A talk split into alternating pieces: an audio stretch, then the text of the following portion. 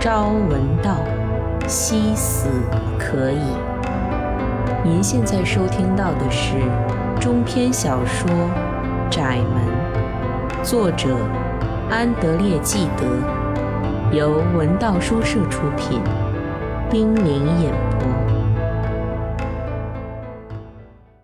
窄门》第二集。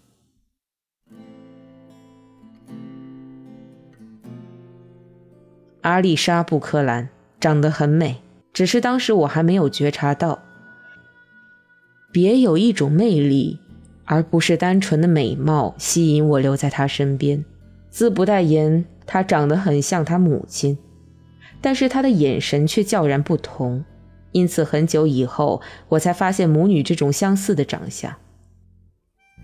她那张脸我描绘不出了，五官轮廓。甚至连眼睛的颜色都记不清了，只记得他微笑时已经呈现的几乎忧郁的神情，以及眼睛上方挑的特别高的两道弯眉，那种大弯眉的线条，我在哪儿也未见过。不见也见过，是在但丁时期的一尊佛罗伦萨小雕像上，在我的想象中。贝亚特丽奇小时候自然也有这样高耸的宫眉，这种眉毛给她的眼神乃至整个人平添了一种又多虑、探寻又信赖的表情。是的，一种热情探寻的表情。她身上的每个部位都完全化为疑问和期待。我会告诉您，这种探寻如何抓住我，如何安排了我的生活。看上去，也许朱丽叶更漂亮，她身上焕发着健康和欢乐的神采。比起姐姐的优雅清致来，她的美就显得外露，似乎谁都能一览无遗。至于我表弟罗贝尔，还没有什么独特的地方。无非是个我这年龄的普通男孩。我同朱丽叶和罗贝尔在一起玩耍，同阿丽莎在一起却是交谈。阿丽莎不怎么参加我们的游戏，不管我怎么往前追溯，她在我的记忆中总是那么严肃，一副微笑而若有所思的样子。我们俩谈什么呢？两个孩子在一起又能谈什么呢？我很快就会向您说明。不过我还是先讲完我舅母的事儿，免得以后再提及她了。那是父亲去世之后两年，我和母亲去勒阿弗尔过复活节。由于布科兰家在城里的住宅较小，我们没有去住，而是住到母亲的一位姐姐家。我姨妈家的房子宽敞。他名字叫普朗蒂埃，双居多年，我难得见到他，也不怎么认识他的子女。他们比我大得多，性情也差异很大。照勒阿弗尔的说法，普朗蒂埃公馆并不在市内，而是坐落在抚临全城的人称海滨的半山腰上。布科兰家临近商业区，走一条陡峭的小路，能从一家很快到另一家。我每天上坡下坡要跑好几趟。且说那一天，我是在舅父家吃的午饭，饭后不大功夫，他就要出门。我陪他一直走到他的办公室，然后又上山去普朗蒂埃家找我母亲。到了那儿，我才听说母亲和姨妈出去了，直到晚饭时才能返回。于是我立即又下山，回到我很少有机会闲逛的市区。走到因海雾而显得阴暗的港口，在码头上溜达一两个小时，我突然萌生一种欲望，要出其不意再去瞧瞧刚分手的阿丽莎。我跑步穿过市区，按响布克兰家的门铃，门一打开就往楼上冲，却被女仆拦住了：“别上楼，杰鲁姆先生，别上楼，太太正犯病呢。”我却不予理睬。我又不是来看舅妈的。阿丽莎的房间在四楼，二楼是客厅和餐室。舅母的房间在三楼，里面有说话声。我必须从门口经过，而房门大敞着，从里边射出一道光线，将楼道隔成明暗两部分。我怕被人瞧见，犹豫片刻，便闪身到暗处，一见房中的景象就惊呆了。窗帘全拉上了，两个枝形大烛台的蜡烛的光亮增添一种喜庆。舅母躺在屋子中央的长椅上，脚下有罗贝尔和朱丽叶，身后站着一个身穿中尉军服的陌生青年。今天看来，拉两个孩子在场实在恶劣，但当时我太天真，还觉得尽可放心呢。他们笑着注视那陌生人，听他以悠扬的声调反复说。布克兰，布克兰。我若是有一只绵羊，就肯定叫它布克兰。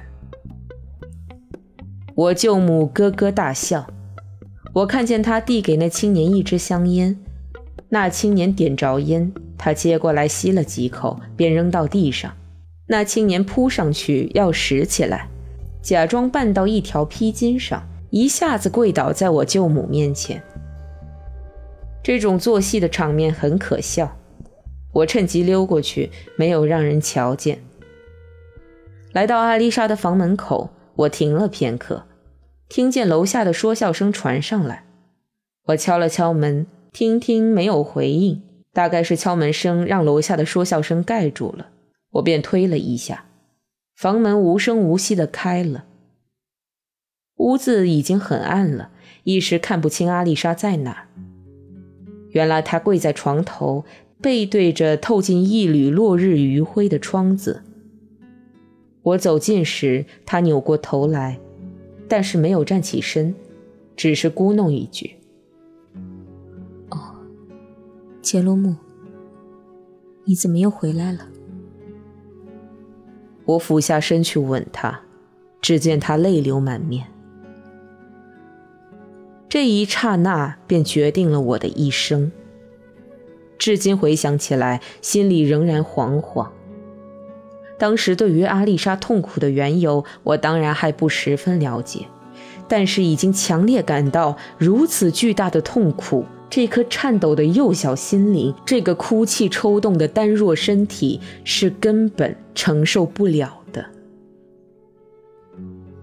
我站在始终跪着的阿丽莎身旁。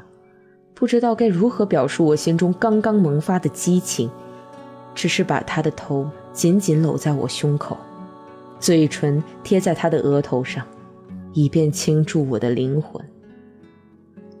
我陶醉在爱情和怜悯之中，陶醉在激情、献身和美德的混杂而模糊的萌动中。竭尽全力呼唤上帝，甘愿放弃自己的任何生活目标，要用一生来保护这个女孩子免遭恐惧、邪恶和生活的侵害。我心里充满祈祷，最后也跪下，让她躲进我的怀抱，还隐隐约约听她说道：“杰罗姆，他们没有瞧见你，对不对？啊，快点走吧。”千万别让他们看到你。继而，他的声音压得更低：“杰罗姆，不要告诉任何人。可怜的爸爸还什么也不知道。”您现在收听到的是中篇小说《窄门》，由文道书社出品，冰凌演播。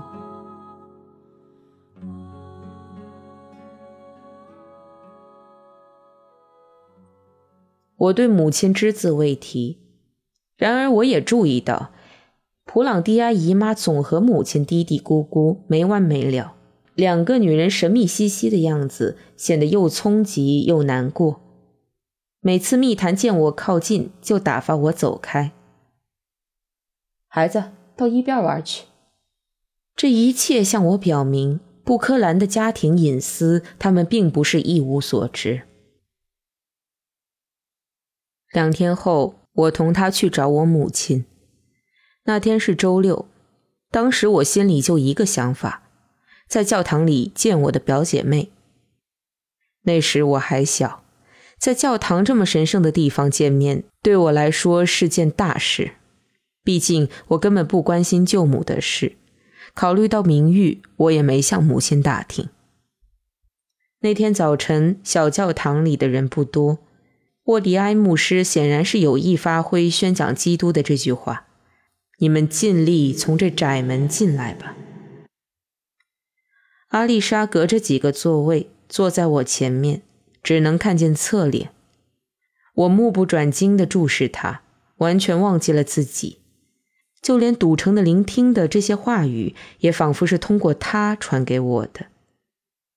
舅父坐在母亲旁边哭泣。